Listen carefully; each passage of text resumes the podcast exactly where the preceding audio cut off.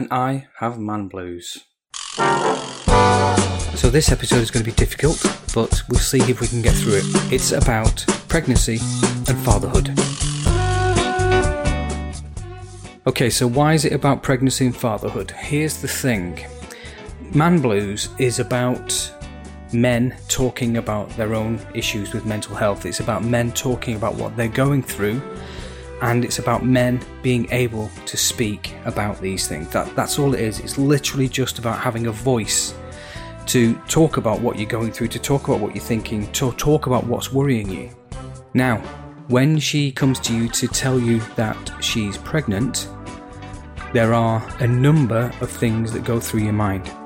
There are also a number of things that are going through her mind, not all of which are justified um, and not all of which are correct, but I'm sure you know what they are.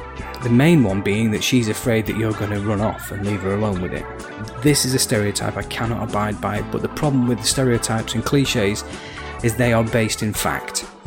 Um, men do this, men are horrible for doing this, um, men just want to have their fun and walk away, they don't want to face any responsibility and so on. So, of course, my wife knew about this trope, she was well versed in this situation, she knew exactly what men could do, she felt she knew how I would react, but she was unsure. So, she took a photograph to prove that she was positive on the pregnancy test, just in case my reaction was don't believe you. Well, I did believe her. I had no reason not to believe her because, you know, at this point, when she announced she was pregnant, we'd been together for four years. I had no reason not to believe her because why wouldn't I? But the point was, I didn't run away. I wasn't afraid of what I was seeing. I wasn't scared by what she was telling me. I was, you know, there was trepidation. and that would be a lie to say I wasn't scared. And that's what I want to tap into in this episode. So, dealing with them in two separate stages. You've got pregnancy and you've got fatherhood.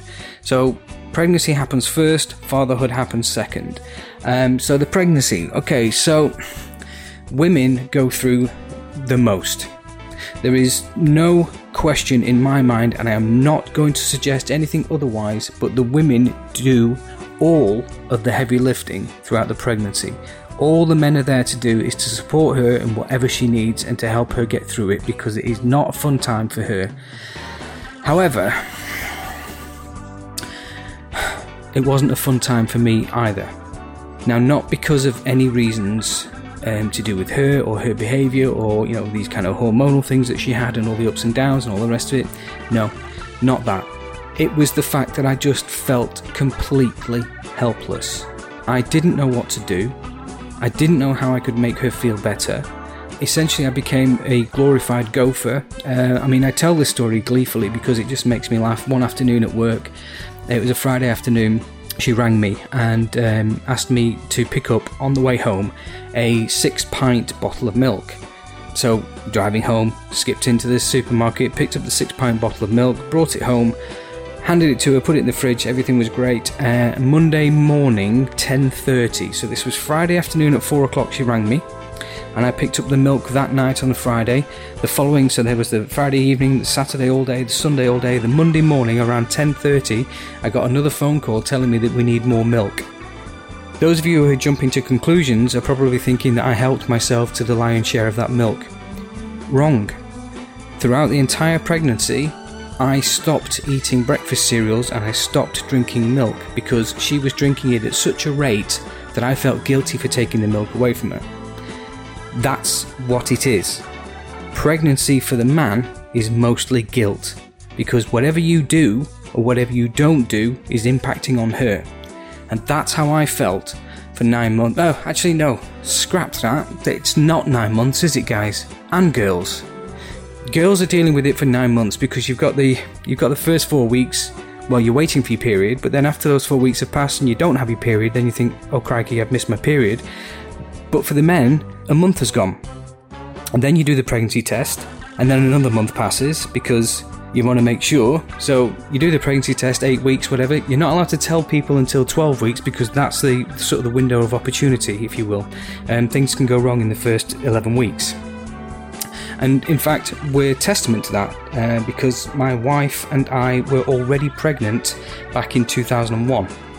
However, due to stresses in her job and various other bits and pieces, I don't fully understand the science, and it was explained to me in German because we were in Germany, but it was something to do with the body didn't release the right kind of fruits and enzymes at the right time to support the fetus, and she had missed her period and we got to 11 weeks and we didn't even know why because she thought it was just a stress thing from work. Then she goes to the gynecologist. The gynecologist said oh no um, you've got a basically a, a dead fetus inside you we need to remove it anyway so we'd already gone through this and we hadn't even we hadn't even got the slightest clue that we were pregnant. Um, and I say we were pregnant and that's obviously also not a thing because what does the man do? What does the man do during the pregnancy? Do you know what? The glorified butler. Anyway, so 12 weeks has gone by, that's three whole months. So you don't have nine months to prepare, chaps. You have about six months to prepare because I started to feel that acutely throughout those six months of after we were telling people that we were pregnant, she was pregnant, started to feel it because I'm thinking, right, well, now we need to buy the cot, we need to buy the crib, we need to buy the bassinet, we need to get all the bits and pieces, and people start handing you gifts and stuff, and it's really great. But that six months is a really short space of time, especially when there's a lot going on in the household. But yeah, that was that was the thing with the pregnancy. However, what she was going through, she did have the ups and downs with the hormones, and there was a few bits and pieces where, you know, in these stories, neither one of us come out of it very well. So I'm not going to tell them. It's just to get to the point that throughout the whole pregnancy, I was nervous, I was worried, I was um, feeling guilt, and all sorts of things. And also, the worries I had were very, very dark, and I had nobody with whom I could talk about it, which was a massive problem. I'll get onto those later. And then suddenly, the the day of the uh, the birth arrives. You know, again, funny stories that I can tell about those, and I'm quite happy to do those in a completely separate episode because they are funny stories. They're genuinely uplifting and beautiful stories. Anyway, day of the birth, I'm nervous as hell. Uh, we went to the hospital at four in the morning, and um, it was announced around three or four in the afternoon, so approximately 11 12 hours after being in labour, that we were going to be going for a C section. Everything was okay. However, because at the time, and this was in 2004, at the time the NHS stance on C sections was you needed a week to recover. So, as you can imagine, what an anticlimax for a father. That you're there that day, they put the baby in your arms, and you're talking to your brand new child, and then blah blah blah, and all the rest of it, and then you're watching your wife being sewn up, um, and you know they're battling her around, and she was out of her mind on drugs. She was talking absolute crap. Again, I'll put this in the other episode. And then suddenly, mother and baby are wheeled away from you. You you get shown where they are in the ward. You then get told visiting time is over, and you get in your car and you drive home, and then there's just you for a week. Left your own devices, left your own thoughts, um, and that was a really, really dark time for me because you know, first of all, I haven't got a clue. Don't know what the hell is going on. Don't know what the hell we're going to do. I kept looking around the house thinking, is it child safe? So then, after the week, um, brought my wife home, brought the baby home. Baby was asleep in the um, car seat, put the car seat on the chair, and we both just looked at one another and went, right, what now? Great. So that's that's what fatherhood was like in terms of the first day home. Now, Okay, so let's let's sort of cover some of the thoughts that I had during the pregnancy. Um, they're pretty obvious if you think about it. My first worry was they both die. These are genuine concerns I had. They both die. So I rush them into hospital, complications, both die. Then you think, no, no, that's not going to happen. But then another idea starts rattling around in your brain, and you kind of go, right, well, she's going to die but the baby's going to survive. Think, well, okay. And then I thought, well, hang on a minute. If that happens, I'm going to look at that baby one day and go, you killed my love, you killed my life, and I'm going to resent the baby for it. It's a dark thought to have rattling around in your head. Okay. And then you get the third one, which is that the baby dies, which you can kind of you can kind of cope with it together. But of course, my brain wouldn't let me have something as nice as the two of us coping with something together and coming out stronger at the other side of it and our love being greater and stronger for one another. No, no, no, no. What my brain did was my brain said, baby dies, she can't cope, she resents me, we break up. For nine months, these thoughts going through my mind, correction, eight months, going through my mind ever since she told me she was pregnant and thinking round and round and round, she's gonna die, they're gonna die, it's gonna die, we're gonna break up, all day long, every single day, every time I saw her. And the problem is, I couldn't tell anybody because as soon as I would say to her, or even want to suggest to her about talking about something like that, I'm burdening her with a problem she's not emotionally able to cope with because she's going through her own stuff. So you can imagine that was a pretty dark eight months for me. Then, baby's born, and I can't sleep very well at night because I'm convinced we're going to have a cot death. I'm convinced something's going to happen during the night. I'm convinced something awful. Every single morning I was leaping out of bed to check the baby was still breathing. Moreover, I was unable to fall asleep until I was able to hear the baby breathing. Now, for the first few months, well, first year actually, the baby was uh, in our room with us because we had a small house. Baby was in our room with us. But I would lie in bed and I would hold my breath waiting to hear the baby breathe.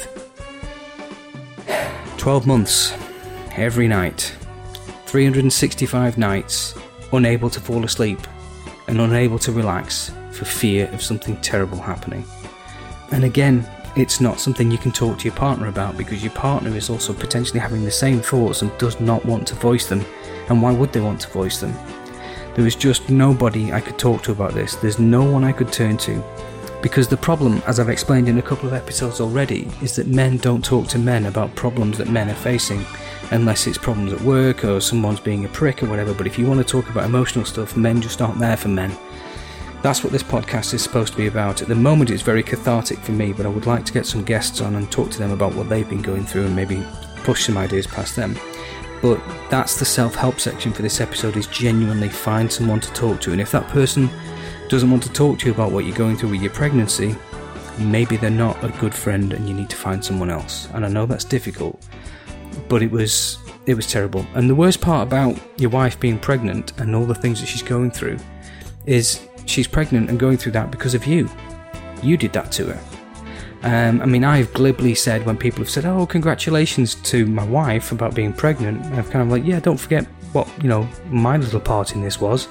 But you know, the man does have a role to play in this, and by that I didn't mean the fact that, you know, one night in June or whenever it was, um, I deposited something and then out of that she, she did everything else. No, I mean about the fact that the, the mere fact that she's standing up in front of you, dressed in some sort of way and looks relatively put together is because of the fact I've been helping out.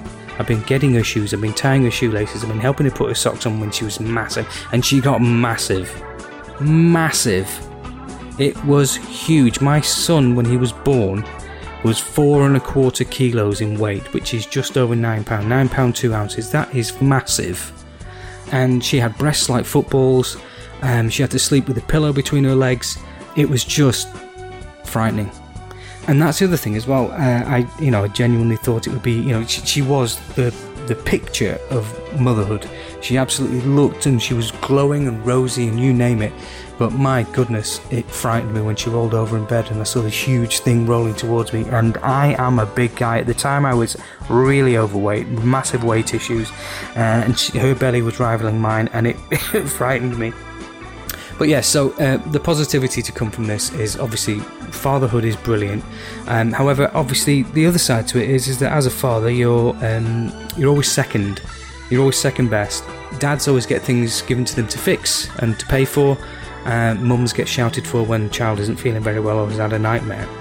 Now, my son and I bonded in a very different way when it came to things like that because my wife used to work here. She used to teach in the evenings uh, two nights a week. Um, and there was a series of issues over a period of weeks where my son would wake up sort of around 10 o'clock at night and he would be in like fits of night terrors. That was all caused by trapped wind. So, what I would have to do is I would have to sit him up on my lap and just rock him backwards and forwards, but he was hallucinating, and it's the scariest thing I've ever been through.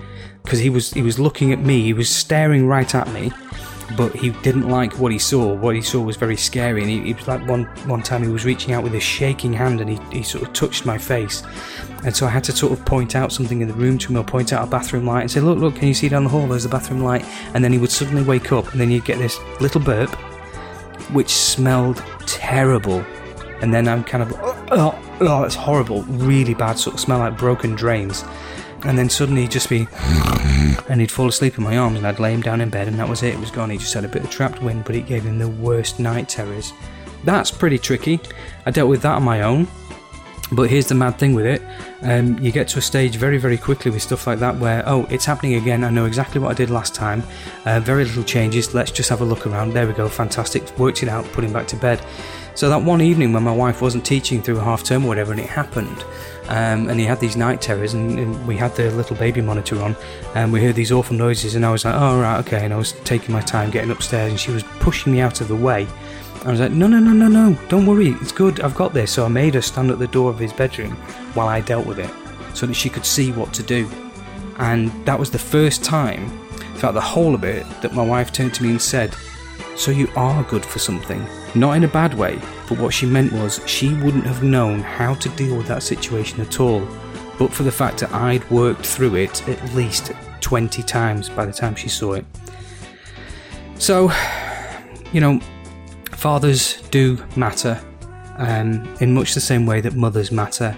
Um, it is difficult being a father because you always feel as though you're a bit further down the pecking order, uh, and you are further down the pecking order. And as your children get older, I mean, my son's 18 now, um, I'm literally seen as a chef and a wallet. For now, for now, I'm seen as a chef and a wallet, and that's okay because I've been saying for at least the past maybe eight years or so, about sort of half his life, I've been saying that we can no longer teach him anything. He now has to learn, and that's a massive, massive difference. And you know, he's, he's just done his A levels, he's getting ready to go to university or take a year out or look for a new job or pass his driving test, whatever it is. Can't teach him any of that now, he now needs to learn on his own. So, as far as the self help section for the podcast is concerned, all I can recommend to you is please talk to someone about what you're going through. Just open your mouth and talk. And if the person's not responsive to you talking, find somebody else. I'm Leon Deggs, and I'm an amazing father, but I'm worried every single day for about two years and didn't tell anyone. Sad times. Thank you very much.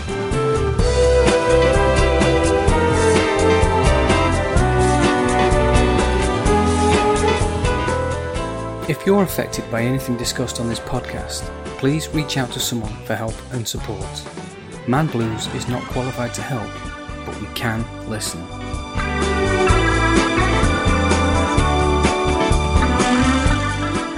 You can get in touch with us here at Man Blues. The email address is manblues at gmx.com.